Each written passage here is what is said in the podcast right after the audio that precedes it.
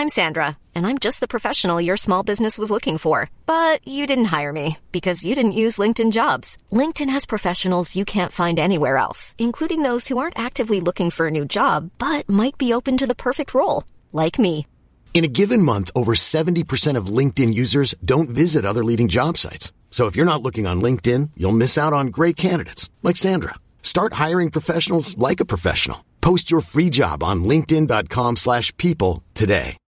Since 2013, Bombas has donated over 100 million socks, underwear, and t-shirts to those facing homelessness. If we counted those on air, this ad would last over 1,157 days. But if we counted the time it takes to make a donation possible, it would take just a few clicks. Because every time you make a purchase, Bombas donates an item to someone who needs it. Go to bombas.com slash ACAST and use code ACAST for 20% off your first purchase. That's bombas.com slash ACAST, code ACAST. Many of us have those stubborn pounds that seem impossible to lose, no matter how good we eat or how hard we work out. My solution is PlushCare. PlushCare is a leading telehealth provider with doctors who are there for you day and night to partner with you in your weight loss journey. They can prescribe FDA-approved weight loss medications like Wagovi and Zepbound for those who qualify. Plus, they accept most insurance plans. To get started, visit plushcare.com slash weight loss. That's plushcare.com slash weight loss. به نظر من HR تصمیم گیرنده برای business نیست ولی حتما یه بازیکن خیلی موثر توی تیمه قرار نیستش که تیم HR برای اون واحد برای اون function و برای اون business تصمیمات business ی بگیره می‌دونید در این عالم خیلی شنیدیم که HR support function ه بله یک یکی از role هاش این هستش که support بکنه و پشتیبانی بکنه تیم های مختلف رو. ولی به نظر من مهمترین کاری که می‌تونه بکنه تسهیلگریه. فسیلیتیشنه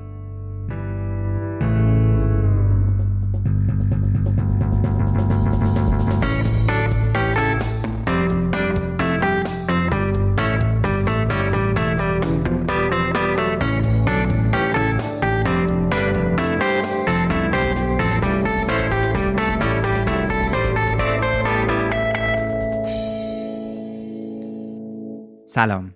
من فرشاد نگهدار هستم و شما به کارکسب گوش میدین. کارکسب پادکستیه که تو هر قسمتش ما متمرکز میشیم روی یه موضوع مرتبط با کسب و کار.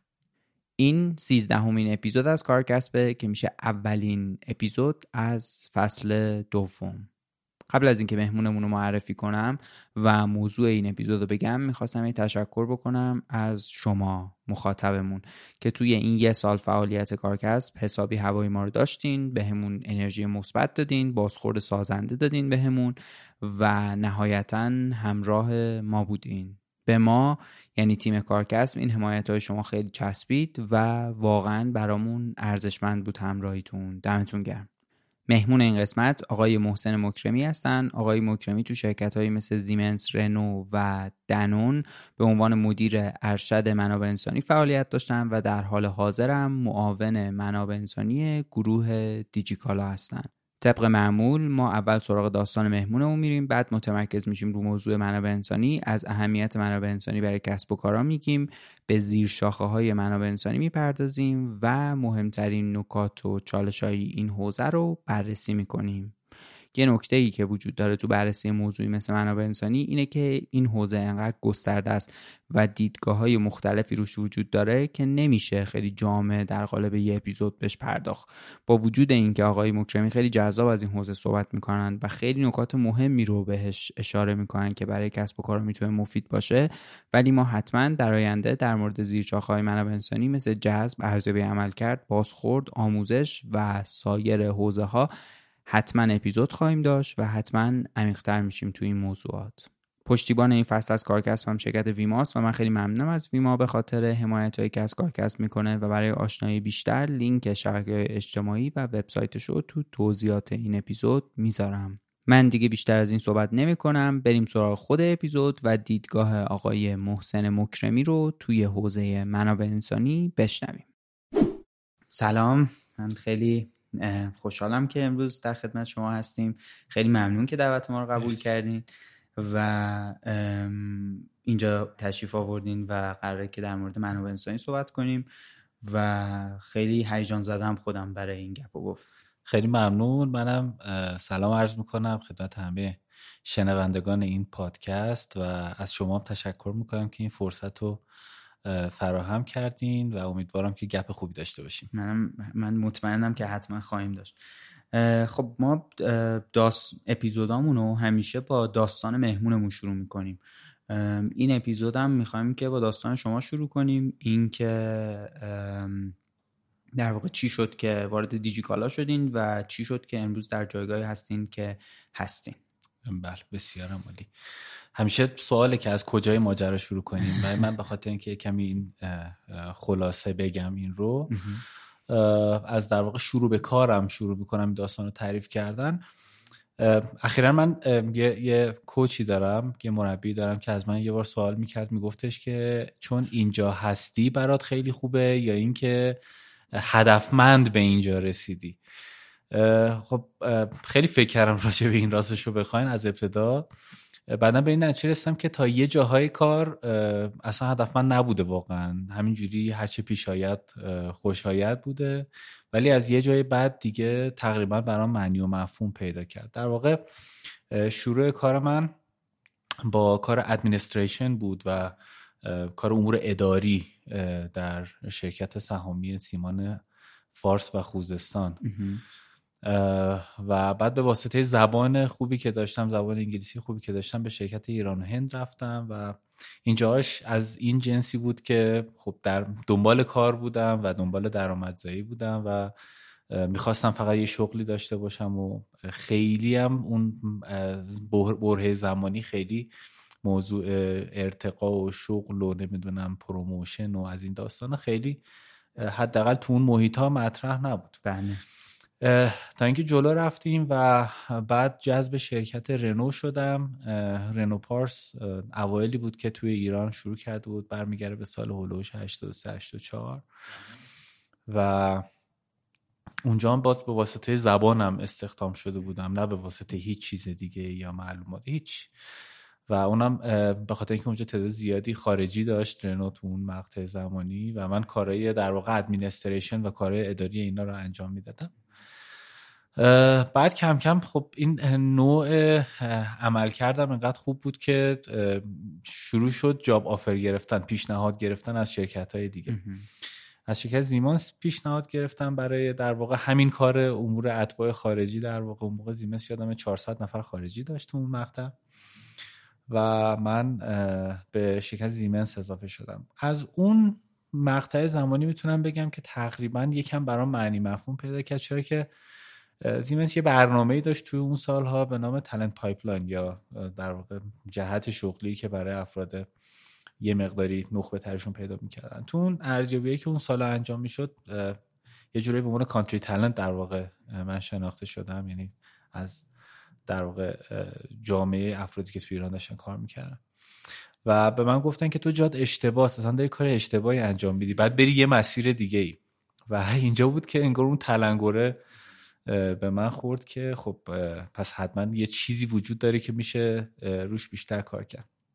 این شد که یک دوره تقریبا فکر می‌کنم 18 ماه طول کشید همزمان با کار برای من گذاشتن برای HR business partner که لفظ HR business partner هم هیچ وقت من معنیش رو به فارسی نتونستم جایی پیدا کنم. شریک تجاری یا نمی‌دونم همراه business همراه کسب و کار.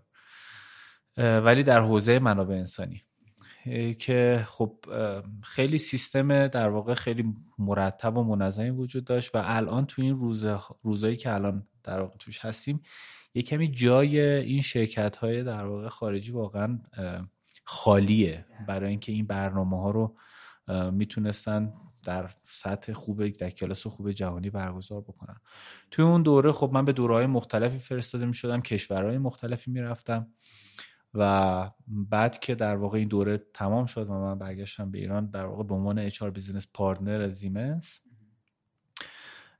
خب یه, یه در واقع محسن دیگه ای شده بود دیگه. دیگه تقریبا از اون فضای administration تازه فهمیده بودم که دنیای رنگ و بوی دیگه هم داره میشه حوزه های تخصصی تر و عمیقتر هم بهش فکر کرد و کار کرد.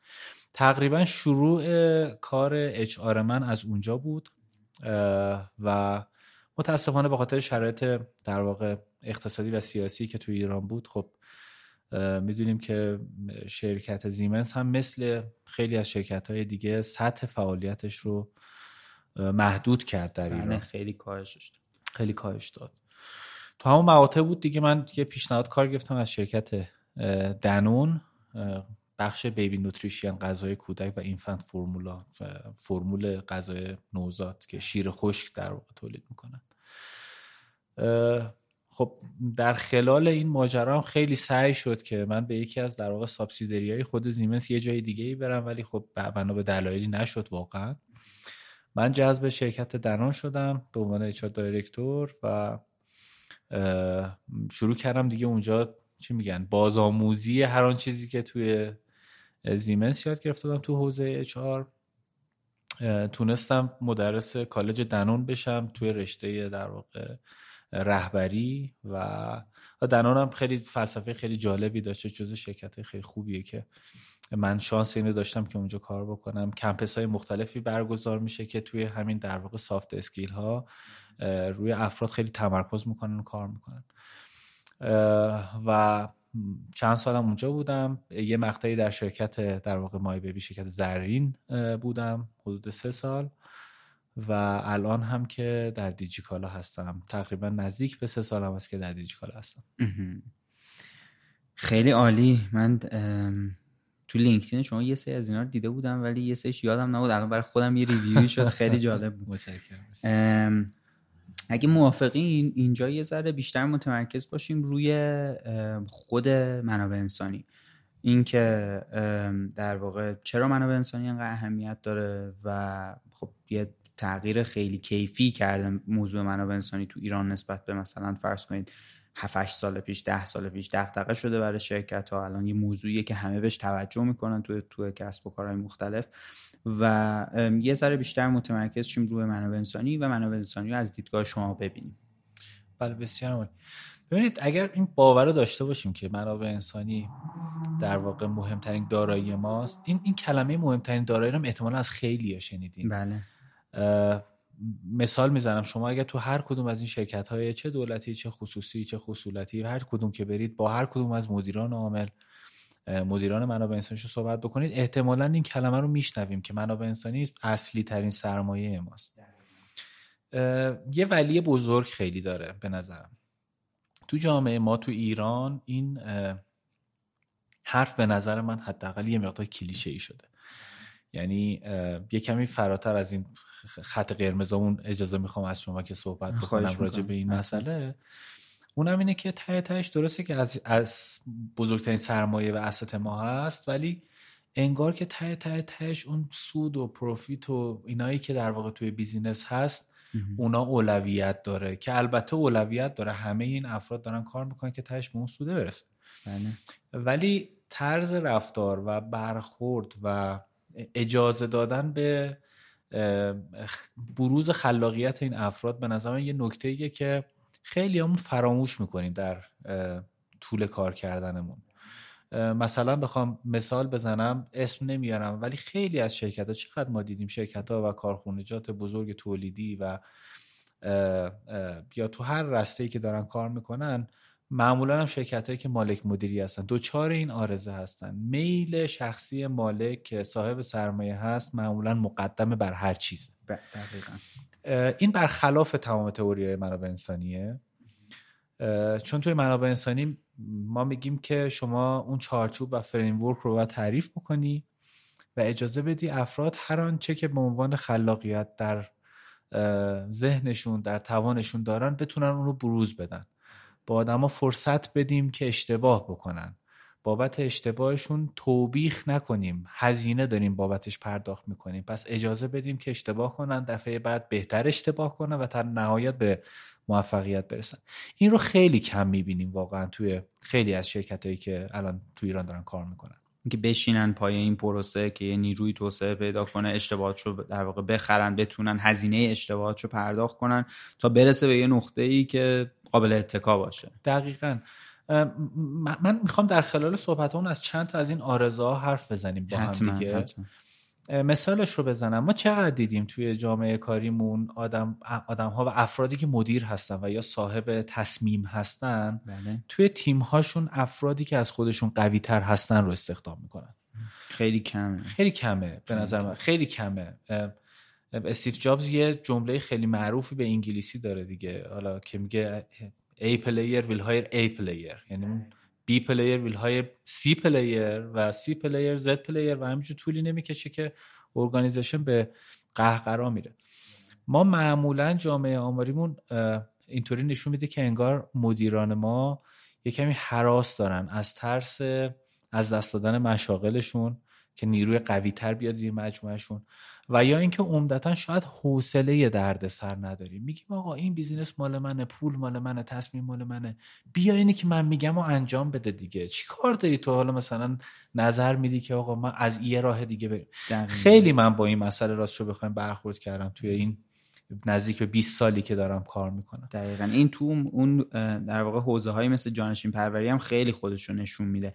البته که اسم جانشین پروری سر خودش اسم آره. تو فارسیش اسم شاید بارش یه خورده منفیه. ولی این این چیزی که گفتی یه جرقه تو ذهن من بود. اونجا خیلی یهو ممکنه خودش رو نشون بده. ببین تک تک این تعابیر جانشین پر، پروری نمی‌دونم کریر پس یا کار راه شغلی که بله. قبلا هم یه بار راجبش با هم صحبت کردیم. خیلی طول کشید من با این کلمه ارتباط برقرار کنم کار بله. راه شغلی و هنوزم برقرار نکردم راست شو خیلی. برای منم خیلی خیلی عجیب بود. فکر کنم آخرش با هم بریم کلانتری این کلمه. ولی تمام اینا خیلی عمیقه. واقعا جانشین پروری از نظر من برای یک نفر اینطوریه که اگر شما بتونی هر آن چیزی که داری به نفر بعدیت منتقل بکنی خودت می‌تونی ماهی بزرگتر رو بگیری. یعنی ماهی بزرگتر رو می‌تونی بگیری. یه تئوری توی مدیریت منابع انسانی از تفاوت بین حل مسئله و در واقع بریکتروس یا خورد کردن مسئله. شما وقتی از یک زاویه‌ای به یک هدفی نگاه می‌کنید اگه یه بمبی سر راهتون خلق بشه یا ایجاد بشه عمدتا اگه تمرکزتون رو بذارین سر خونسا کردن این بمبه ممکنه اون هدف رو از دست بدین. ولی وقتی تمرکزتون رو بذارین سر افراد دیگه و از این بمبه کاملا رها بشین ذهنتون رو حداقل رها کنید. ببینید که من ابزار دیگه ای دارم که می‌تونم اونا رو موبیلایز بکنم اونا رو تماما بکنم که اونا به جای من برن این کار انجام بدن و عملا بایپاس بکنیم. مثل عمل بایپاسی که برای قلب اتفاق میفته این فقط و فقط یک در واقع ورودی داره. اون ورودیش همین هست که هر آن چیزی که شما می‌دونی بتونی در طبقه اخلاص بذاری با دیگران به اشتراک بذاری. دقیقاً, دقیقاً. این اشتراک گذاری از اوپننس بیاد و اوپننس یکی از اصلی ترین ماژول های رهبریه. دقیقاً دقیقا. خیلی خیلی جالب بود این. ببخشید من صحبتتون رو قطع کردم لطفا ادامش بدین. من, من خلاصه برم اینجا بالای صندلی که پایین نمیام. هر شما احساس کردید من دارم پر حرف می‌کنم بعد به من بگید. من خیلی دارم کیف می‌کنم. خیلی همینجوری اگر که ادامش بدین که برای من خیلی جذابه. زنده باشید من من میشنوم از شما سوالتون اگر نه من همین ادامه من همه همین رو ادامه بدین لطفا. من شما داشتین راجع به این صحبت می‌کردین که تو جاز خیلی اهمیت داره که آدم آدم در واقع با یعنی سایز خودشون یا سایز بالاتر از خودشون جذب بکنن و این مسئله اتفاق نمیفته. این باعث میشه که یه مقداری بیزنس ها کشیده بشن به بله. در واقع پایین تر من من اینجا در واقع اونو گفتم که تو جانشین پروری هم باز بله. مشابه همین اتفاق میفته. یعنی اون اطلاعات به اون آدما داده نمیشه. حالا ممکنه یعنی اینم باز جنس شبیه عدم پیشرفت و بیزنس است تو این این حوزه. من دقیقا. آره اگه ممکنه برگردیم اون چیزی حالا اگه برگردم به همون در واقع فلویی که داشتیم صحبت می‌کردیم راجع به کانتکست و شرایطی که شرایطی که توی جامعه ما در واقع حاکمه می‌خوام بگم که این رسالت ما در جهت حالا لید کردن یا راهبری کردن منابع انسانیمون اما سرمایه های انسانیمون در واقع رسالتمون به نظرم اینه که یه مقدار روی کردمون رو بعد عوض بکنیم. چون این روی کرده در واقع حالا الزامن هم خیلی هم بد نیست. تا یه زمانی است که شما میگی که آقا من پنجاه سال دارم یک کارخونه تولیدی رو میچرخونم و همیشه هم این پنجاه سال هم این بوده و راهکارم اینطوری بوده و همیشه هم جواب گرفتم و اینقدر رشد کردم و این خیلی هم خوب بوده. این الزامن چیز بدی نیست. ولی آیا بهترین روشه؟ سوال اینه. آیا نمیشه یه جور دیگه ای این کار رو کرد؟ چقدر ما از روش های دیسراپتیو و از روش های در واقع میانبر استفاده کردیم برای اینکه با انرژی کمتری بتونیم سود بیشتری به دست بیاریم. چقدر ما به افرادمون و به جامعهمون این فرصت رو دادیم که بتونن رشد بکنن بتونن اون چیزی که تو ذهنشون به عنوان یک خلاقیت یعنی به قولی یه دوستی میگفتش که من اگر قرار بود که همه کار رو خودم انجام بدم دیگه شما رو برای چی باید استخدام می‌کردم؟ خب من می‌گفتم بقیه می‌رفتن انجام می‌داد ما اتفاقا افراد متخصص اینم این اینم یه کلمه خیلی جالبیه. است... کارگر ماهر نیروی متخصص. اینم خیلی من شنیدم. یه جلسه تو دانشگاه امیرکبیر چند وقت پیش بود. یه بزرگواری اونجا داشت میگفتش که ما به دنبال نیروهای متخصص هستیم. بله. نیروهای متخصصی که بیان و من بهشون بگم چی کار بکنن. دیگه اون چه متخصصی؟ دقیقا. یعنی این تفاوت روی کرده به نظر می‌تونه خیلی کمک بکنه برای اینکه قشر جوان ما مخصوصا فارغ تحصیلی از دانشگاهمون. الان این همه آدمایی که واقعا هوش و استعداد دارن بتونن اینا رو یه جایی بروز بدن. دقیقا. وقتی توی یک بستر منضبط اجتماعی قرار نمی‌گیرن این باعث میشه که طرف جدا میشه از جامعه از خودش از خانوادهش و الان پدیده مثلا مهاجرت. ما این, این همه باش روبرو هستیم. من تصورم این نیست که این مثلا پدیده مهاجرت همش به خاطر مسائل مالیه. باز مثال بزنم. مثلا الان خیلی دوستای ما هستن پیشنهاد شغلی می‌گیرن. مثلا توی شرکت های مختلف تو اقوام. دیدیم دیگه. 4000 یورو 5000 یورو 5000 پوند توی انگلیس توی آلمان توی الان جدیدن توی حالا حوزه تکنولوژی هم دیدیم دیگه. استونی و نمی‌دونم کشورهای یه کمی کوچیکتر هم خیلی وارد این عرصه شدن. طرف یه آفر می‌گیره 3000 تا 4000 تا. میره بعد 30 تا 40 درصدش مالیات بده. می‌دونین تهش چقدر میمونه؟ بعد 500 تا تا 1000 تاشو پول اجاره مسکن بده. خیلی اهل خوشگذرونی هم نباشه نخواد تفریح بکنه. ماهی یه رستوران بخواد بره بعد 150 تا 200 یورو پول غذا بده.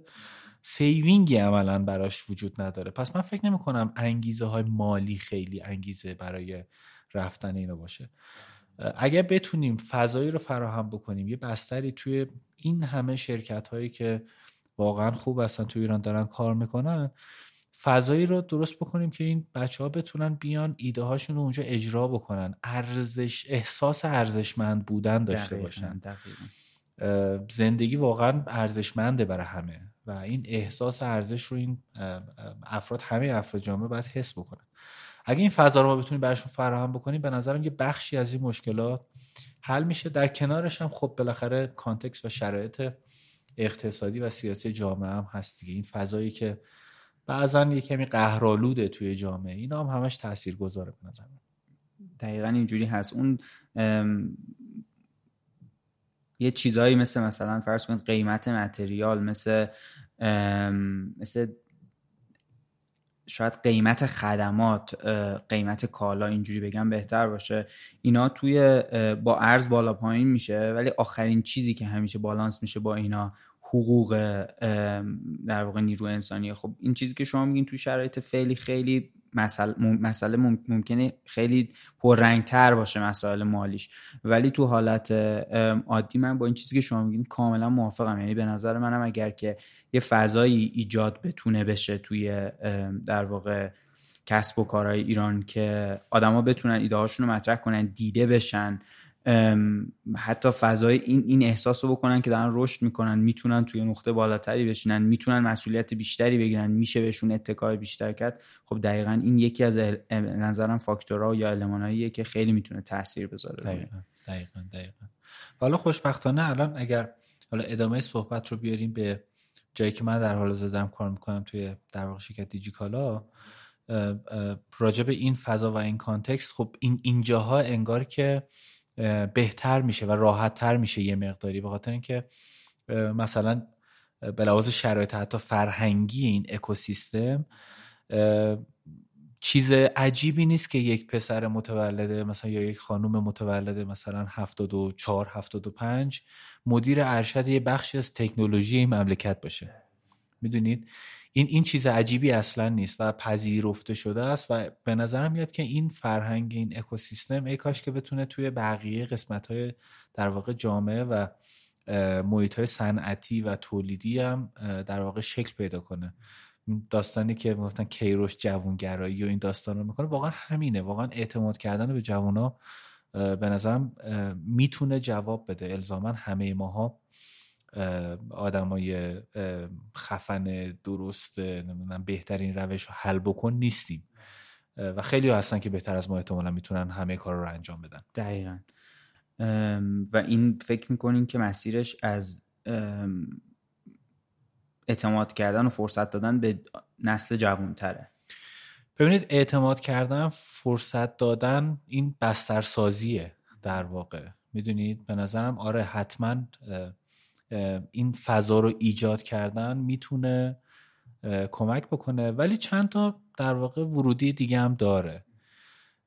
یکم بیایم بحث از حالت در واقع اوورال بیاریمش توی منابع انسانی. حالا اینکه آیا واقعا همه افرادی که توی تیمای ما دارن کار می‌کنن واقعا بهترین سرمایه ما هستن؟ اینم یک سواله. می‌خوام اینو ارتباطش بدم به موضوع جذب. در واقع توی هیته فعالیت منابع انسانی. به خاطر اینکه شناخت افراد. یه سوال خیلی بزرگی وجود داره. من یادم میاد که ما سال 2013 یه دوره ای رو به اتفاق یه گروهی از افراد در آمستردام هلند در واقع تقریبا نزدیک 40 45 روز زمان گذاشتیم. یک دوره رو طراحی کردیم به نام recruitment excellence که همه چند تا از در واقع trainer های کالج دنان بودن که تو حوزه HR داشتن کار می‌کردن از کشورهای مختلف. به یه سوال خیلی اصلی طی اون در واقع طراحی اون دوره رسیدیم اون این بود که شما چه character ی رو ببینی بهش میگی این آدم talent ه؟ یعنی این آدم می‌تونه باری از شما برداره و یا اینکه مسئله های سخت رو بتونه برای شما حل بکنه. و از این سوال خیلی مهمیه. خیلی از سازمان من الان همچنان می‌بینم خب خیلی از سازمان ها من جمله خودمون خیلی وقتا دچار این سردرگمی هستیم که واقعا دنبال چه کاراکتری میگردیم به عنوان یک نیروی تلنت. یکی که فارغ و تحصیل مثلا دانشگاه شریفه یکی که فارغ و تحصیل دانشگاه بهترین دانشگاه دنیاست یکی که آیا آیا این آدما الزاما بهترین تلنت ها هستن واقعا نمی‌دونم. احتمالا آره یعنی با ضریب پراببلیتی خیلی بالا احتمالا این اتفاق میفته ولی یه سری چیزای دیگه هم به نظرم معلف های خیلی عمیق و شکل یه فیلتر اولی است اینی که شما میگین که حالا فارغ تحصیل دانشگاه شریفه. شاید می‌تونه یه فیلتر شاید خیلی کامل هم نباشه آره می‌تونه یه قدم نزدیکش بکنه. ولی الزاما من, خیلی آره من خیلی هم دیدم. اینکه به کی می‌رسیم بگیم این دقیقا, دقیقا, این این و اینم خیلی به نظر من نسخه ژنریک هم وجود نداره برای این. یعنی شما با بسته به نوع و ماهیت سازمانتون بسته به نوع و ماهیت حتی دپارتمان های مختلف. بله. باز هم یه نکته دیگه بگم. این نظر شخصی من هست. راجع به مدل های کور کامپتنسی و یا شایستگی های اصلی توی سازمان ها خیلی صحبت میشه.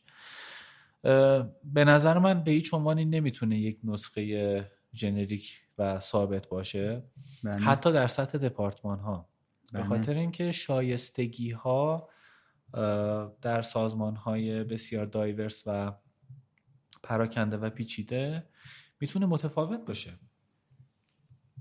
این جدایی از ارزش های سازمان هست این شایستگی ها با ارزش های سازمانی متفاوت دقیقا.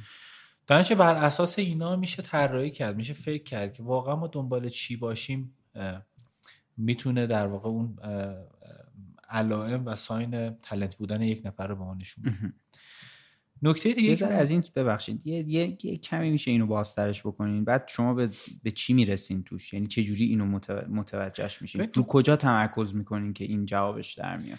ببین تو همون تحقیقاتی که ما انجام می‌دادیم و الان فکر می‌کنم که به زرس قاطع می‌تونم بگم که یعنی بالای 70 80 درصد یعنی تمام تحقیقات توی دنیا هم به این باورن.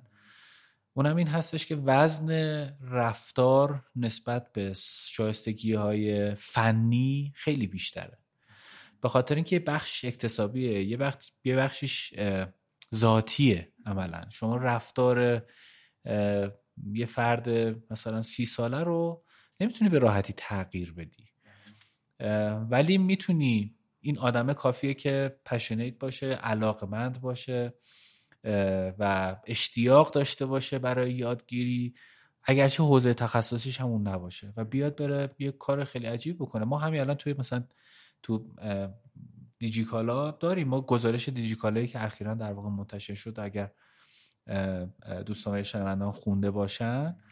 خب می‌بینن یه بخش زیادی از جامعه همکاری ما حتی با مدرک دیپلم هستن. ما مسابقه CodeCup برگزار می‌کنیم برندهمون میشه یه پسر ده ساله مثلا که میاد مثلا PHP کد می‌زنه و واقعا عالی. انقدر تر تمیزه که به قول معروف این این دیده میشه. می‌دونید چی میگم؟ این برمیگرده به اون رفتاره که وزن رفتاره. حالا اگر این رفتاره اون علاقه اشتیاق وجود داشته باشه برای رشد برای تعالی می‌تونه شایستگی های تکنیکال رو یاد بگیره. می‌تونه فست لرنر باشه می‌تونه یادگیرنده خیلی سریعی باشه. می‌تونه اینا رو یاد بگیره. ما تو هم تحقیق که انجام می‌دادیم تقریبا 70 درصد از بین مثلا 140 50 تا مدیر بازاریابی تو سراسر دنیا یه پرسشنامه ای فرستادیم که اینا رو برای ما در واقع ریت کنن و وزن بدن. نزدیک به 70 درصد اگه اشتباه نکنم عددش نزدیک 68 خورده ای درصد افراد گفته بودن که وزن رفتار. برایشون توی انتخاب مهمه و در واقع الباقی گفته بودن که شایستگی فنی.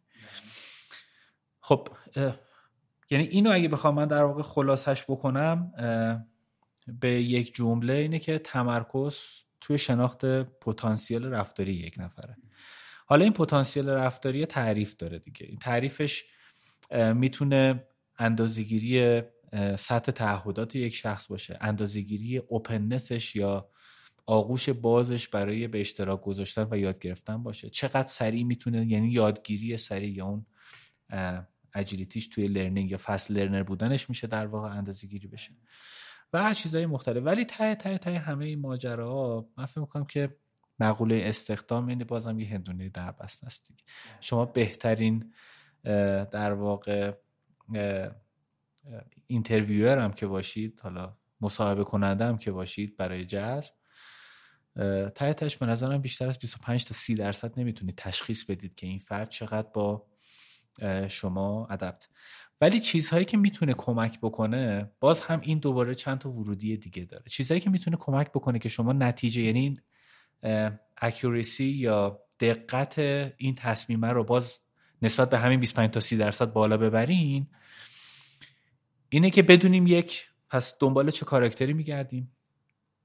دو اینکه دیدین توی سازمان های مختلف اگر از من بپرسید مثلا فلان شرکت رو حالا اون جایی که دارم کار می‌کنم.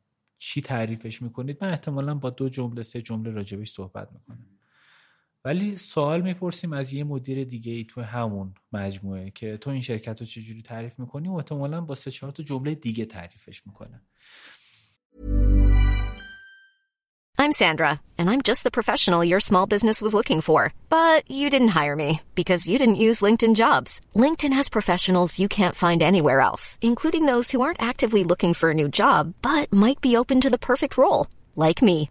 In a given month, over 70% of LinkedIn users don't visit other leading job sites. So if you're not looking on LinkedIn, you'll miss out on great candidates like Sandra. Start hiring professionals like a professional. Post your free job on linkedin.com/people today. Hey, it's Ryan Reynolds and I'm here with Keith, co-star of my upcoming film If, only in theaters May 17th. Do you want to tell people the big news?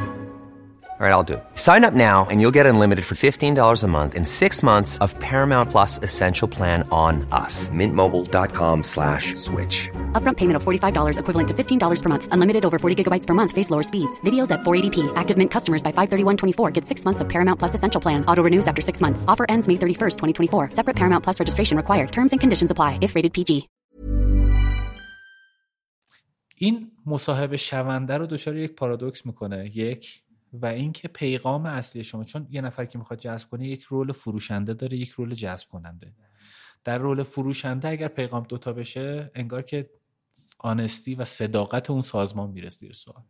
پس ایجاد alignment یا همسو کردن افرادی که در سمت انتخاب کاندیدا هستن هم به نظر یکی دیگه از ورودی است که می‌تونه دقت اون انتخاب رو بالا ببره. که این مراحلش اینطوریه که بعد از اینکه این جذب میاد یعنی از نقطه ورود این شخص در یک سازمان تا حالا نقطه خروج احتمالیش این رول منابع انسانی اینجا تعریف میشه. که بتونه کنار این افراد بیسته در جهت رشدشون. این که میگیم این بستر رو ما می‌تونیم ایجاد بکنیم همش منابع انسانی هم نیستی بقیه دپارتمان ها درش سهیمن ولی رول منابع انسانی رو می‌خوام یه مقدار باز بازش بکنیم. من راجع به حوزه جذب می‌خوام چند تا نکته دیگرم بگم که به نظرم شاید راهگشا باشه برای افرادی که در میشنون و یا درگیر حوزه جذب هستن. الزاما هم نیاز نیست که افرادی باشن که توی منابع انسانی کار می‌کنن.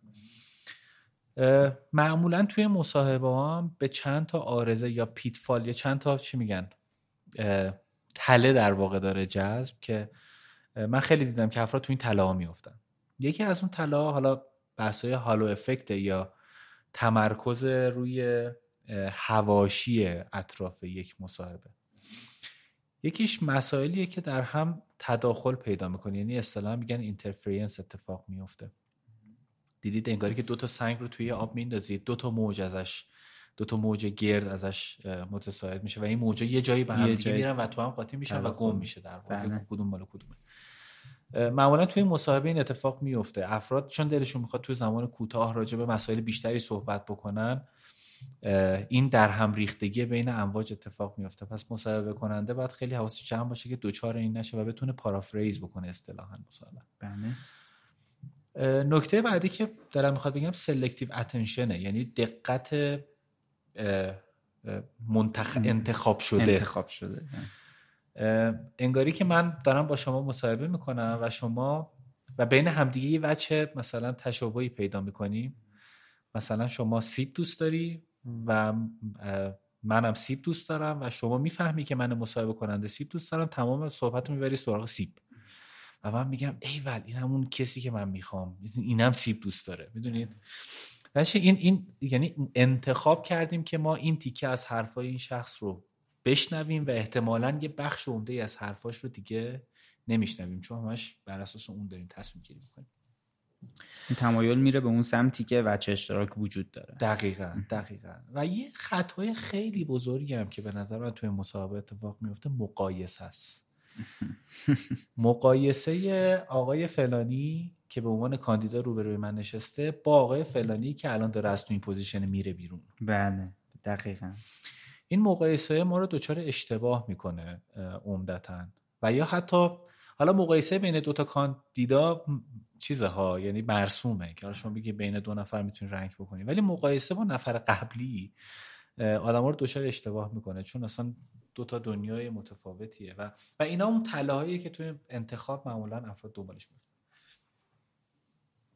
من اگه بخوام از این حوزه بگذرم و بنا رو بذاریم بر این که حالا افراد اومدن توی سازمان و مشغول به کار شدن. در جهت ایجاد اون بستره می‌خوام چند تا نکته رو بگم. یکی اینکه سطح توقع و دانش مدیران و یا مالکان و یا صاحبان سرمایه نسبت به منابع انسانی بایستی بالانس باشه. می‌دونید؟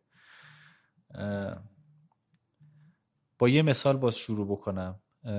خیلی شنیدیم تو سازمان ها که آقا مثلا فلان تیم میاد میگه که آقا ما حالمون خوب نیست تیم من اصلا دیسنگیجن و مشارکت ندارن و اصلا هیچ کار نمی‌کنن. و پس این HR چی کار می‌کنه تو این سازمان ما؟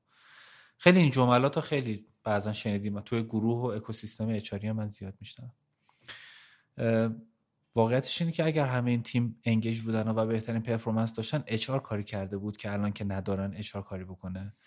اینو بابت این نمیگم که خودم و تیم HR و بقیه رو برم توی safe side می‌خوام بگم که سازمان و افراد بیرون از HR هم باید role خودشون رو در lead کردن در رهبری کردن تیم هم بردارن. پس این سطح توقع باید یه جایی به این نقطه optimum ی برسه.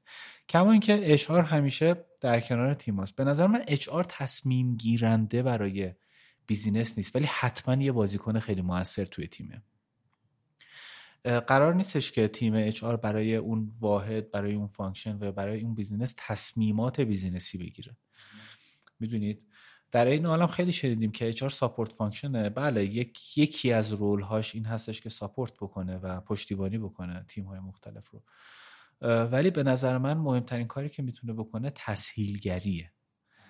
facilitation ه در واقع. این facilitation یا تسهیلگری که گفتم حالا حالا اینجا HR می‌تونه بیاد کنار افراد توی سازمان ها و کنار دپارتمان ها بایسته. زمینه هایی رو فراهم بکنه بیاد ابزار ایجاد بکنه. شما فرمودین راجع به ارزیابی عملکرد صحبت بکنیم. ارزیابی عملکرد یه بخشش یک ابزار و یک تولزه که خب طبیعتا اچ می‌تونه حتما طراحیش بکنه. با نیاز در واقع اون مجموعه و اون قسمت و اون سازمان و یا اون دپارتمان یا اون تیم هر چیزی که می‌خوایم اسمش رو بذاریم و اینو طراحی بکنه و در اختیارشون بذاره کنارشون بایسته کمک بکنه اولویت ها target هاشون ست بشه. عمدتا توی در واقع رشد یک سازمان به نظر من incentivize کردن و یا پاداش دادن می‌تونه ابزار خوبی باشه ولی الزاما ابزار کافی نیست. باز incentivize کردن می‌بره افراد رو سمت اینکه چی میگن هدف های فاینانشیال و مالی رو براشون پررنگ بکنه. در صورتی که برگردم به حرفای اولم که گفتم که شما اگه چه کاراکتری رو ببینید که میگید که این افراد تلنت هستن می‌بینید که اصلا انگیزه های مالیش تو اولویت های سوم یا چهارمشونه.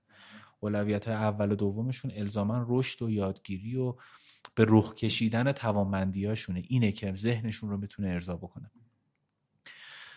پس داشتن یک سیستم خیلی هدفمند و هوشمند برای اینکه اهداف بعضا بزرگ به قول آقای جیم کولینز BHAG در واقع تعریف کردن. Big Hairy Audacious Goal اهدافی که در واقع دست نیافتنی یه جاهایی حتی باشه.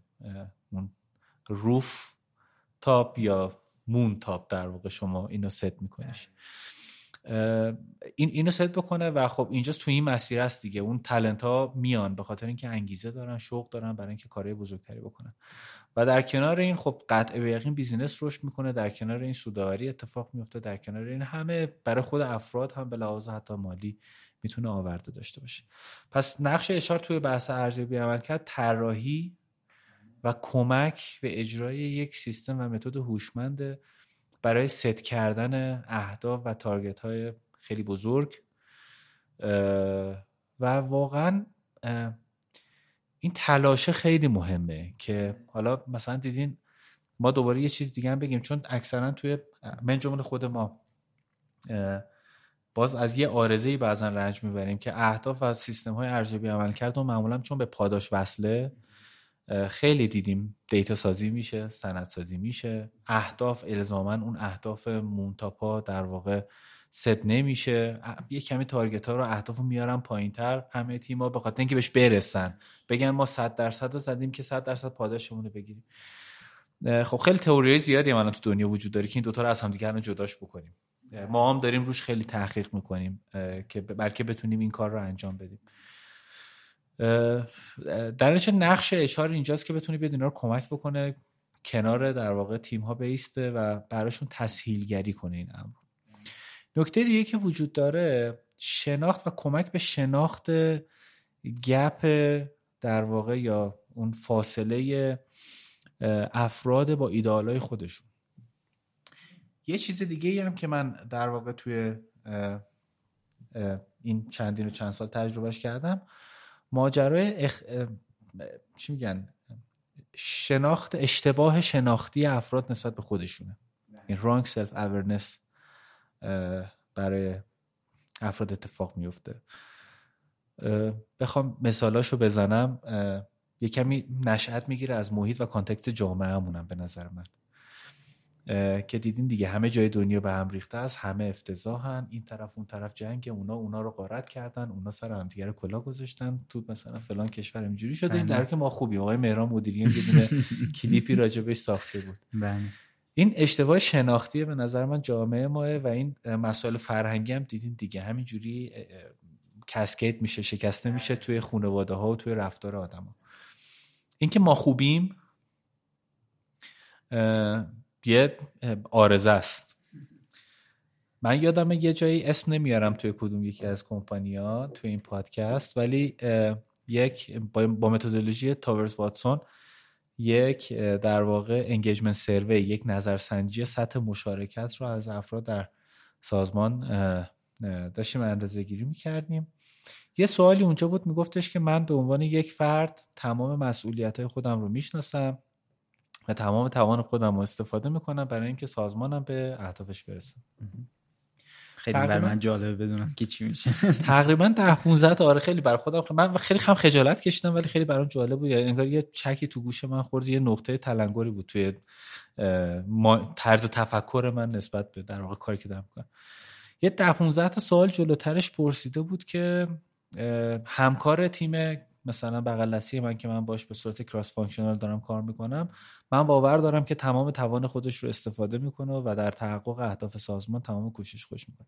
تو سوال اول که راجع به خود من بود تقریبا 99 درصد زده بودن. بله یعنی موافق. تو سوال دوم بالای 95 درصد زده بودن disagree و مخالف. و اون دوستی که من اولین بارم بود این برمیگرده به سال سالا پیش. اولین بارم بود که با متد تاورز واتسون داشتم کار می‌کردم و اون بنده خدایی که یه آقای خارجی بود داشت اینو برام تحلیل می‌کرد گفت نماینده ایران کیه؟ من دستم من نمیستم چیه. دستم بلند کردم گفتم منه بعد برگشت به انگلیسی گفتش گفت یه موضوع خیلی موضوع و خندهدار اینجا اتفاق افتاده برای ایران و بعد این اینو این تفاوت تعارضه رو در واقع در آورده بود و من هم خجالت کشیدم راستش رو بخواین توی اون لحظه که خب چرا واقعا؟ چرا مثلا ما اینقدر خود بزرگ بینیم و دیگران تو جامعه ما انگار که هیچ کسی هیچ کاری کارش رو درست انجام نمیده. حالا بر... می‌خوام برگردم از حرفم دور نشم. برگردم به اون صحبتی که کردم. یکی از رولای ما توی اچار اینه که بتونیم یک فضایی رو ایجاد بکنیم آدما به این اختلاف خودشون با ایدئالای خودشون برسن عملا. این گپه رو بتونن یه جوری پر بکنن. این یکی از پایه های اصلی رشد کردن هم هست. یعنی شما اینو نشناسی اصلا نمی‌تونین که اصلا تو مفهوم لیدرشپ و رهبری رشد از خودشناسی میاد. یعنی شما اگه خودت رو خوب نشناسی قطعا نمی‌تونی دیگران رو هم با خودت بکشون ببری بالا. در نتیجه وقتی که راجع به این صحبت می‌کنیم موضوع به اینجا می‌رسه. حالا شما سری ابزار می‌خوای که اینا رو بشناسی. یعنی از کجا می‌خوای بدونی که یک نفری چقدر خودش رو می‌شناسه. تست های خیلی زیادی تست های psychometric زیادی وجود داره تو این حوزه. تست رهبری و leadership زیادی وجود داره که معمولا هم تو دنیا داره همینجور update میشه. تو ایران هم به نسبت خیلی خوبی بعضا وجود داره. یا مثلا راجع به هوش یادگیری یا مثلا تست مثل جیا و از این قبیل در واقع وجود دارن که شما می‌تونی میزان هوش یادگیری یک شخص رو با یک نسبت مثلا 70 تا 80 درصد صحت بسنجی. حالا هیچ کدوم از اینا واقعا 100 درصد نیستن به نظر من. خب اینا می‌تونه یه پایه گذاری کنه شما یه پایه ای داری از اون طرفش یک سری ارزش های سازمانی داری که افراد رو بر اساس اون مکانیزم که توی سازمان خود تعیین کردی ارزش های سازمانی رو نسبت به این شخص می‌تونی بسنجی. اونم ابزارهای خودش رو داره مثل ابزارهای مثل 360 درجه مدل های مثل LPI که بتونه ولیو ها و ارزش ها رو اندازه‌گیری بکنی. و از یه طرف دیگه هم عملکرد و سیستم مکانیزم پرفورمنس منیجمنتتون رو دارین. یعنی اینجا شو سه تا در واقع ورودی. وقتی این سه تا رو می‌ذارین کنار همدیگه انگار اینا با همدیگه همدیگر دارن کراس چک می‌کنن به صورت کناری. و در کنارش یک سری جلساتی هم احتمالا برگزار میشه به عنوان جلسات بازخورد جلسات coaching. بعضا سازمان ها تو خودشون این کار انجام میدن. بعضی وقتا از بیرون یک نفر رو یک نفر متخصصی رو میارن که این تست ها رو روایی این تست ها رو و ارزیابی عمل کرده و با در واقع صحت گفته های اون شخص بتونن با هم تطبیق بدن. خب تقریبا می‌تونیم بگیم خروجی اینا ما رو به یک data ی ترتمیز شسته رفته میرسونه که نقاط کور و نقاط پنهانمون چیه نقاط قوتمون چیه و احیانا تو کدوم حوزه می‌تونیم کار بکنیم. حالا دوباره اینجا اچ دوره می‌تونیم بیاد کنار افراد بیسته. به که حالا تو این گپ ها رو داری تو این فاصله ها رو داری من می‌تونم برات برم این دوره ها رو طراحی بکنم این فضاها رو می‌تونم برات ایجاد بکنم. اگر دوست داشتی بیا برو اینجا اینا خودت رشد بده. و به نظرم تو آموزش هم هیچ چیزی اجباری نیست. یعنی تا زمانی که یک شخص نخواد خودش این کار رو انجام بده هر آن چیزی که یکی از دلایلی که بازم تو حوزه آموزش من بگم حالا از جذب نیشی هم به حوزه آموزش بزنیم. یکی از دلایلی که می‌بینیم اکثر آموزش ها توی شرکت های ما شاید مثلا خیلی با اثر بخشی خیلی خوبی اتفاق نمیفته چقدر ما دوره های مختلف تو سازمانمون گذروندیم. مثلا سه سال پیش الان چقدر یادمونه. عمدتا اینطوریه که باری برجات یه دوره می‌ذاریم آقا دوره مثلا فلان. اسم نمیارم خدا نکره برکه سوء تفاهم نشه و همه میرن شرکت می‌کنن و چون شرکت گذاشته این دوره رو همه میرن شرکت می‌کنن دیگه. حالا بعضی از ارگانیزیشن اضافه کارم میدن برای این دوره بعضی هم نمیدن.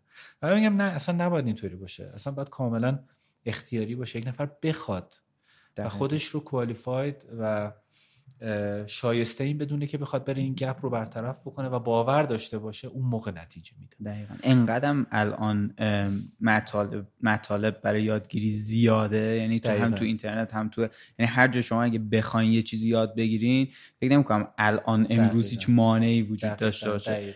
خاطر همین این اینکه آدما بیفتن توی کانالی که اون چیزی که باید و یاد بگیرن به نظرم خیلی مهمتره تا اینکه مجبور بشن تو همین موضوع آموزش هم ما قانون 70 20 10 داریم دیگه. می‌دونید احتمالاً بله. اینو دیگه. ولی توضیح بدین لطفا. آره که 70 درصد در واقع این آموزش ها در محل کار اتفاق میفته بله. 20 درصد از پیرها و افراد همسط و در واقع یا مدیر بله. و 10 درصدش سر این کلاس هست بله. می‌دونید؟ یعنی جامعه آماری بیشترش تو محیطی که ما داریم کار می‌کنیم. پس حالا دوباره اینجا اچ آر می‌تونه بیاد کنار افراد بیسته. به که حالا آقای مدیری که داری به فلان کار می‌کنی گپاش اینه. این ایشون مثلا این نفری که داره با شما کار می‌کنه ایشون نیاز به این داره که توی حوزه چه می‌دونم دلیگیشن تو حوزه تفویض اختیار نیاز داره که آموزش بیشتری ببینه. شما به عنوان رول مدل چیکار براش کردی؟ و چه کارایی می‌خوای انجام بدی؟ کدوم پروژه رو می‌خوای الان بهش بدی و بعد از مثلا پنج ماه به نظرم اینا رو اگه ازش اندازه گیری کنی این آدمه می‌تونه توی این حوزه رشد بکنه. دقیقاً. اینجا دوباره اچ می‌تونه کمک بکنه. و تو اون ماجرای ده درصدی که تهش باقی میمونه اونجا هم الان دیگه دنیا به سمت e-learning رفته دیگه. یعنی دیگه micro learning ها کوتاه خیلی کوتاه 5 دقیقه‌ای 10 دقیقه‌ای که واقعا هم در دسترس حالا یه مقدارم هزینه بر هست ولی به نظرم چیز خیلی خوبیه که می‌تونه سازمان ازش استفاده بکنه. اگه یه موضوعی رو بخواین به عنوان مهمترین مسئله ای که تو HR وجود داره و مهمترین موضوعی که شرکت ها یا مدیرای HR یا آدمایی که تو این حوزه دارن فعالیت می‌کنن باید بهش توجه کنن اون رو به نظرتون چیه؟ از نظر من عوامل زیادی وجود داره خب؟ ولی من سعی می‌کنم اینا رو اولویت بندی کنم یکی دو تاشو بگم و راجع به یکیش یک کمی صحبت بکنیم. شاید اینجوری بهتر باشه. حالا به غیر از مسائل جذب ارزیابی عمل کرد و چیزهای خیلی آکادمی که در واقع حوزه اچ و منابع انسانی که وجود داره به نظر من امروز روز مثلا توی ایران حوزه نوآوری در اچ خیلی در واقع جا داره که روش کار بشه. نوآوری از چند منظر. ببینید ما عمدتا تو حوزه اچ خیلی اهل داده ها و دیتا نیستیم. یعنی دقیقا. ببینید الان همین که من خیلی اینو یعنی واقعا خیلی دیدم. افراد متخصص آدمای خیلی بزرگ که میگم بازم الزاما اینه که میگم بد نیستا ولی به نظرم می‌تونه با دقت بیشتری باشه. طرف میگه که آقا مثلا شما جلسات فیدبک با پرسنتون گذاشتین میگه آره. میگه که مثلا نقطه ضعف و قوت بهش گفتی میگه آره. میگه خب کجا به این نقاط رسیدی میگه خب من دیدم دیگه. میگم خب در کنار این دیدنه یا مثلا عمل کردش یا میگه ارز ارزش های این آدم اینجوریه با یه متری هم اندازه گرفتی که این متر فقط تشخیص خودت بوده. عمدتا میگن نه متر که خب من بالاخره مثلا تو سه تا جلسه دیدم این کار کرده. شهودی عمدتا یعنی به جای اینکه خیلی دیپ و عمیق باشه بیشتر شهودیه. ولی داده ها و دیتا ها به نظرم می‌تونن خیلی کمک بکنن به این حوزه. و این می‌تونه ما رو برسونه به قدم بعدی که بحث نوآوری تو زمینه اچار باشه. الان تو دنیا پلتفرم های خیلی زیادی وجود داره. تو ایران چند تا از این پلتفرم ما داریم استفاده می‌کنیم تو حوزه منابع انسانی؟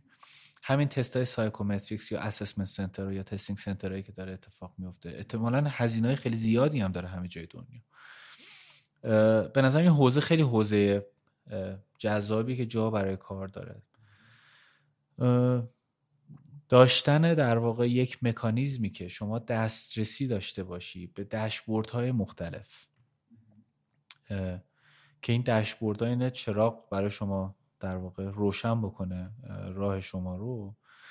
نظرم اینا می‌تونه خیلی کارساز باشه. می‌خوام یه مقداری بیام فراتر از در واقع حوزه منابع انسانی من میگم که الان دیگه امروز دیگه حوزه منابع انسانی فقط حوزه منابع انسانی نیست بلکه تکنولوژی توی منابع انسانی به نظر راهکاره. دوران کرونا به ما ثابت کرد که میشه یه جور دیگه هم کار کرد دیگه با این دیستنس ورکینگ و دورکاریه.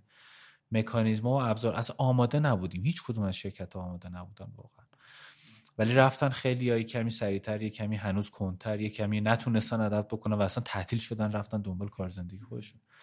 در این سریع فکر کردنه و ورود به حوزه تکنولوژی به نظرم می‌تونه خیلی راه رو برای ادامه مسیر از حال به بعد برای همه آسون بکنه. نشه این یکی از در واقع مواردی که به نظرم خیلی اهمیت داره. دومیش هم اون موضوع بالانس کردن من که می‌خوام از نقطه استراتژیک صحبت بکنم نه از نقطه operational و اجرایی HR همین ایجاد یک بالانسی و مدیریت کردن سطح توقع سازمان سطح توقع مدیران و مالکان و صاحبان سرمایه نسبت به مقوله HR مخصوصا تو حوزه‌ای که business های سنتی خیلی داره کار میشه. به نظرم اینم نقطه ایه که خیلی می‌تونه کمک بکنه به افرادی که تو این حوزه HR دارن کار می‌کنن. و عمدتا از یه چیزم به نظر من میشه خیلی پرهیز کرد. اونم اینه که واقعا توی حوزه HR اون حرفی که قبلا هم زدم نسخه generic وجود نداره. با کمال احترام به تمام در واقع مقالات و تئوری و چیزهایی که تو حوزه HR وجود داره به نظر اینا به عنوان یک core و یک fundamental خیلی خوبه که وجود داره. خیلی خوبه واقعا راهگشاست. ولی این نیست که حتما عینا اونا بایستی توی همه سازمان ها اجرا بشه. حتما ما باید اون رو بگیریم مطالعهش بکنیم بازش بکنیم و نسخه خودمون رو برش ایجاد بکنیم. چرا؟ به خاطر اینکه روبرومون آدمیزاد نشسته human being می‌دونین یعنی موضوع ماشین نیست که شما بگین که امروز این نسخه این فرمول این flow یک دو سه چهار این مراحل رو میرم فردا این خروجی رو به من میده. یک دو مسئله فرهنگ اینجا دقیقا میشه. یعنی دقیقا. خیلی اون یهو یه هایلایت میشه دقیقا دقیقا دقیقا. بعضا اینم اینم خیلی نکته خیلی مهمیه. در چه رجوع به مراجع در واقع آکادمیک خیلی خوبه. فقط بعد تو خطای در واقع شناختیش نیفتیم که الزاما تمام مراجعی که وجود داره به نظر من نمی‌تونه یک استراتژی و راهبرد خیلی خوبی باشه برای این حوزه. سومین چیزی هم که به نظر من به همکارای خودم در واقع می‌خوام اگر صدای من رو میشنون از طریق این پادکست اشاره بکنم اونم که تو حوزه استراتژی منابع انسانی من خیلی کم دیدم که افراد ورود بکنن. معمولا اینطوریه که ما می‌بینیم که سازمان و بیزینس و کسب و کار به کدوم سمت داره میره و بر اساس اون ما سعی می‌کنیم دنبال روش باشیم و مسیر رو ادامه بدیم. در صورتی که به نظر من اچار می‌تونه تو حوزه استراتژیک تر وارد بشه. این استراتژی از چند نقطه میاد؟ یکی بالا بردن سطح درک کسب و کاره. که این منتج میشه به یک در واقع نقدی نقد منصفانه ای که بتونه نسبت به خودش داشته باشه و نسبت به کسب و کار. دو ارزیابی وضع موجودش هست. و از خروجی این دوتا می‌تونه به یک استراتژی و راهبرد برسه. چه در حوزه منابع چه حتی در حوزه کسب و کار. در این ستا رو در کنار اون آیتمایی که قبلا هم در خلال این صحبت با هم صحبت کردیم دلم می‌خواست بگم. ولی باز به نظر من از همین ستا مهمترینش ورود به حوزه تکنولوژیه برای اچار به نظرم این برای این عصر معاصرمون و قرن پیش رومون بعد از سال 1400 که شروعشه در واقع به نظرم ورود به حوزه تکنولوژی برای اچار ورود به حوزه تکنولوژی یعنی اینکه استفاده بیشتر از ابزارهایی که آیتی ممکنه بتونه در اختیار بذاره یا؟ دقیقا دقیقا دقیقا. استفاده بیشتر از ابزارهایی که تو حوزه تکنولوژی و آیتی می‌تونه در اختیار افراد باشه.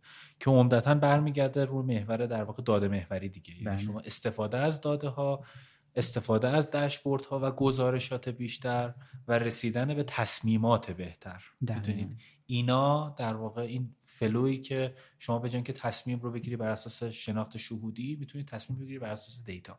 دقیقا. این یک مشکل خیلی بزرگی که توش وجود داره مسئله فرایندیه. یعنی ما اینجا یه چیزی که یعنی وقتی ابزار IT مطرح میشه همیشه اینجوریه که خب ما این فرایند باید اینجوری اتفاق بیفته توی این ابزاره و خیلی وقتا اون فرایندا ممکنه مشخص نباشه یا خیلی شفاف نباشه یا به چند تا مدل مختلف اتفاق بیفته که خروجیش اون داده ای که شما میگین رو نده.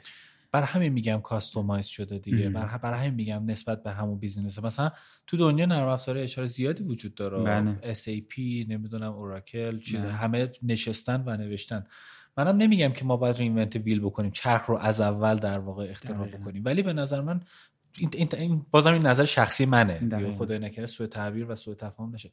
من هرگز نتونستم برای یک سازمانی از یک ابزار جنریک باز برمیگردم به اون نسخه جنریکه بله. خودم استفاده بکنم. به خاطر اینکه انقدر دایمنشن ها و توصیف ها و اجزا متفاوت هست سازمان با سازمان تیم با تیم بله. که الان ما توی دیجیکالا ظرف مثلا دو سال گذشته ما پلتفرم خودمون رو نوشتیم بله. ما دیدیم نمی‌تونیم از این ابزارهایی که در واقع موجود هست خیلی استفاده بکنیم چون خودمون دیولپ کردیم. حالا ما بگیم ما تو حوزه تکیم دست به آچارن بچه های ما و مثلا راحت می‌تونه راحت می‌تونیم ورود بکنیم به این حوزه. ولی به نظر من برای بقیه سازمان ها می‌تونه این اتفاق بیفته. کلی نخبه های IT و کامپیوتر برنامه‌نویسی خیلی خوب وجود دارن. بازم با کمال احترام به اونایی که solution provider ن تو این زمینه. ولی اگر می‌تونن solution هاشون رو adapt بکنن با توجه به نیاز سازمان ها که چه بهتر می‌تونن برن ایجاد بکنن اگر نمی‌تونن می‌تونن در واقع develop ش بکنن. این توصیه منه. خیلی هم عالی.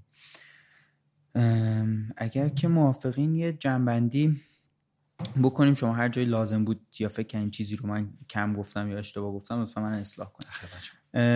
از داستان خودتون گفتین از اینکه تو شرکت های مختلف مثل دنون مثل زیمنس در واقع کار کردین و بعدم وارد دیجیکالا شدین. منابع انسانی رو با این شروع کردین که ما یه جمله داریم که بزرگترین سرمایه سرمایه انسانیه ولی آیا ما واقعا اینجوری فکر می‌کنیم یا نه؟ گفتین که میل شخصی مالک و صاحب سرمایه خیلی وقتا اولویت داره نسبت به چیزهایی که ما تو اچ اعتقاد داریم به شما به نظر میاد باید در واقع اتفاق بیفته. توی موضوع جانشین پر... یه ذره از جانشین پروری صحبت کردین گفتین که باید در واقع توی جانشین پروری اگه هرچی داری رو یاد بدی نهایتا ماهی بزرگه رو تو گرفتین. با یه همچین مثالی در واقع توضیحش دادین. گفتین رسالت ما توی منابع انسانی اینه که باید بتونیم روی کردار رو تغییر بدیم و در واقع جدیدش بکنیم. اینو با سوالی مطرح کردیم که آیا روش هایی که داره سنتی اتفاق میفته و خیلی وقتا جوابم میده بهترین روشه یا این ممکنه اینجوری نباشه. یه نقل قولی کردین از یکی از دوستاتون که گفتین که من اگه می‌خواستم همه کار رو خودم انجام بدم که دیگه چه نیازی بود که شما در واقع اینجا باشین و این دوباره به اشاره بود به اون بحث قبلی. گفتین که خیلی وقتا توی دلایل مهاجرت برای آدما دلایل مالی دیگه نیست الان و آدما باید فضا داشته باشن که ایده هاشون رو در واقع مطرح بکنن. گفتین که حالا این سوال از یه ساید دیگه پرسیدین که حالا واقعا که همه کسایی که دارن با ما کار می‌کنن یا همکاری می‌کنن برای ما سرمایه واقعا یا این ممکنه اینجوری نباشه.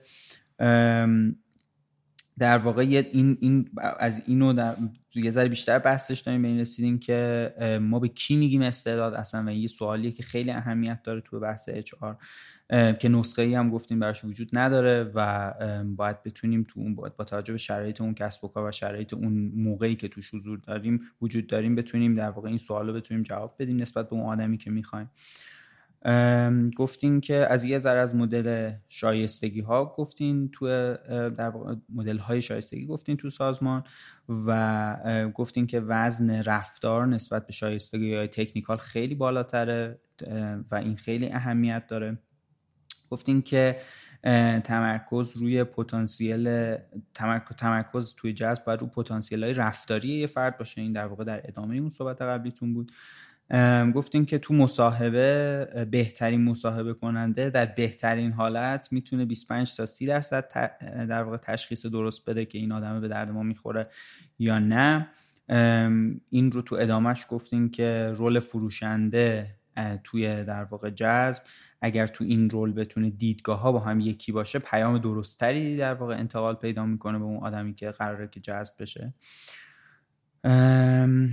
از تله های جذب گفتین گفتین که یکی از تله ها اینه که تمرکز روی هواشی اطراف مصاحبه وجود داشته باشه. مثال موجا رو زدین که گفتین دوتا سنگ میندازین موجا یه جاهای همدیگر رو در واقع قطع می‌کنن موج این دوتا سنگا. یه تله دیگر رو گفتین که دقت انتخاب شده مثال اون سیب دوست داشتن رو زدین گفتیم که در واقع ممکنه ما تمرکز کنیم رو اون چیزهایی که برای خودمون خیلی وجه اشتراک بین ما و اون کسی که داریم مصاحبهش می‌کنیم. و به عنوان آخرین پیتفال گفتین شما گفتین تله. تله. به عنوان آخرین تله گفتین که مقایسه در واقع آخر... آخریش رو اینجوری مطرح کردیم. مقایسه که این خیلی خطای بزرگی مقایسه با اون آدمی که در واقع جاش داریم جذب می‌کنیم نه مقایسه دوتا کاندیدی که در واقع جذب بشه. بعد از حوزه جذب گفتین که باید ایجاد یه فضای ایجاد بشه مناسب برای رشد و توسعه آدما. گفتین که سطح توقع و دانش مدیرا و صاحب سرمایه باید بالانس بشه یه مقداری تو زمینه اچ در واقع از گفتین اچ آر تصمیم گیرنده برای کسب و کار نیست ولی بازیکن خیلی مهمه خیلی جاها تصمیم گیرنده برای کسب و کار نیست ولی بازیکن خیلی مهمیه. نقشش رو بیشتر گفتین تحصیلگریه. این اون کاریه که در واقع اچ آر باید انجام بده. گفتین این در واقع یه ابزاره. گفتین که پاداش دادن می‌تونه خیلی ابزار خوبی باشه ولی کافی نیست. باید که در واقع چیزهای دیگه بیاد کنارش. و گفتین که مسائل مالی میره تو اولویت های دوم و سوم رشد و برای افراد برای افراد تلنت رشد و یادگیری میاد تو اولویت های بالاتری تو وضعیت فعلی. از در واقع نقش منابع انسانی گفتین توی طراحی یک سیستم هوشمند برای رسیدن به اهداف بزرگ که این تو اون جایی بود که در مورد ارزیابی عملکرد صحبت می‌کردین. یعنی ارزیابی عملکرد رو در واقع اینجوری تعریف کردین که ایجاد یه سیستم هوشمند برای رسیدن به اهداف بزرگ و از اون سقفا صحبت کردین. و در واقع گفتین که ما باید گپ یا فاصله ای که افراد خود با خودشون با ایدئالاشون دارن رو بتونیم کمک کنیم که این پیدا بشه. و خیلی وقتا ما در واقع فکر می‌کنیم که خیلی خوبیم یا خود خود خود بزرگ بزرگ بینیم بله. خود بزرگ بینیم و از اون در واقع نظرسنجی که انجام داده بودیم یه مقداری اینجا صحبت کردیم. گفتیم که ادامهش گفتیم که ما باید بتونیم کمک کنیم آدما فاصله بین خودشون و اون در واقع ایدئالاشون رو پیدا کنن. تو آموزش گفتیم هیچی اجباری نیست تا کسی نخواد واقعا نمی‌تونه. این اتفاق اتفاق نمیفته. باید اختیاری باشه حتما. قانون 70 20 رو توضیح دادین. توی مهمترین نکته اچ گفتیم عوامل زیادی داره و وجود داره ولی حوزه نوآوری در واقع از حوزه نوآوری صحبت کردین. از استفاده از ابزار آیتی توی اچ صحبت کردین. و داشتن مکانیزمایی که دسترسی بده به داشبوردهایی که اطلاعات کیف... کیفی رو در واقع یک کمی با اعداد و ارقام و اطلاعات کمیتر تکمیل کنه. و یه مقداری سریع فکر کردن رو توضیح دادیم و ورود به حوزه های تکنولوژی این به عنوان موضوع اول بود. ایجاد یه بالانس و مدیریت کردن سطح توقع سازمان نسبت به مقوله اچ به عنوان مسئله دوم مطرح کردین و اینجا گفتیم که خیلی نسخه خاصی هم وجود نداره. بعد بتونیم در واقع متناسب با نیازهای سازمان و اون شرایطی که اون موقع داریم نسخه خودمون رو درست کنیم. و توی در واقع مسئله آخرم از استراتژی گفتیم که باید اچ بتونه توی در واقع استراتژی های سازمان نقش داشته باشه تو تعیین استراتژی های سازمان نقش داشته باشه و این حوزه که یه مقداری کمتر بهش ورود می‌کنن. باید در واقع سطح درک کسب و کار رو یه مقداری ببریم بالاتر و اچ بتونه تو این حوزه ها هم وارد بشه. من خیلی لذت بردم از این گپی که با شما زدم. خیلی امیدوارم که یه فرصت دیگه ای واقعا بتونم دوباره یه فضایی چون اچ خیلی مسائلش زیاده و عمیقه و ما خیلی سطحی مجبور شدیم از رو همش رد شیم. مسخایی می‌کنم که آره چند تعداد زیاد تاپیک رو در واقع سعی کردیم کاور بکنیم ولی تو مدت زمان کم. ولی خیلی آره. خیلی به نظر من خیلی جالب شد و امیدوارم که واقعا این فرصت دیگه بتونیم امیدوارم که فرصت دیگه بتونیم دوباره در خدمت شما باشیم و حتما یه ذره اینا رو عمیق‌تر شیم اگر بعد از این صحبت با سنگ نزدنمون من اصلا این که حتما امکان نداره ولی خیلی بازم ممنونم. خیلی خیلی ممنون که اومدین و خیلی ممنون که دعوت ما رو قبول کردین و خیلی ممنون که اطلاعاتتون رو با ما در, در میون گذاشتین. مرسی از شما. خیلی متشکرم. متشکرم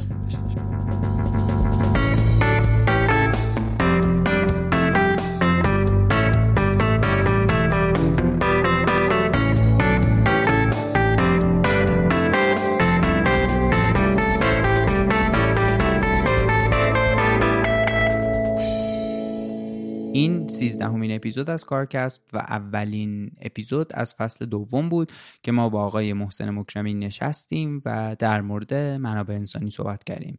خیلی ممنونم از کسایی که به هر نوعی از ما حمایت می‌کنن. همونطوری که همیشه گفتم بزرگترین کمکی که می‌تونین به ما به عنوان که پادکست بکنین اینه که به دوستانتون معرفی کنین. خیلی خیلی لذت بخشه. وقتی ما تو شبکه های اجتماعی به اشتراک می‌ذارین و واقعا ممنونیم ازتون. اگه تمایل داشتین هم ازمون حمایت مالی کنین از طریق وبسایتمون می‌تونین به پلتفرم هامی باش متصل بشین مبلغ دلخواهتون رو وارد کنین و از ما حمایت کنین.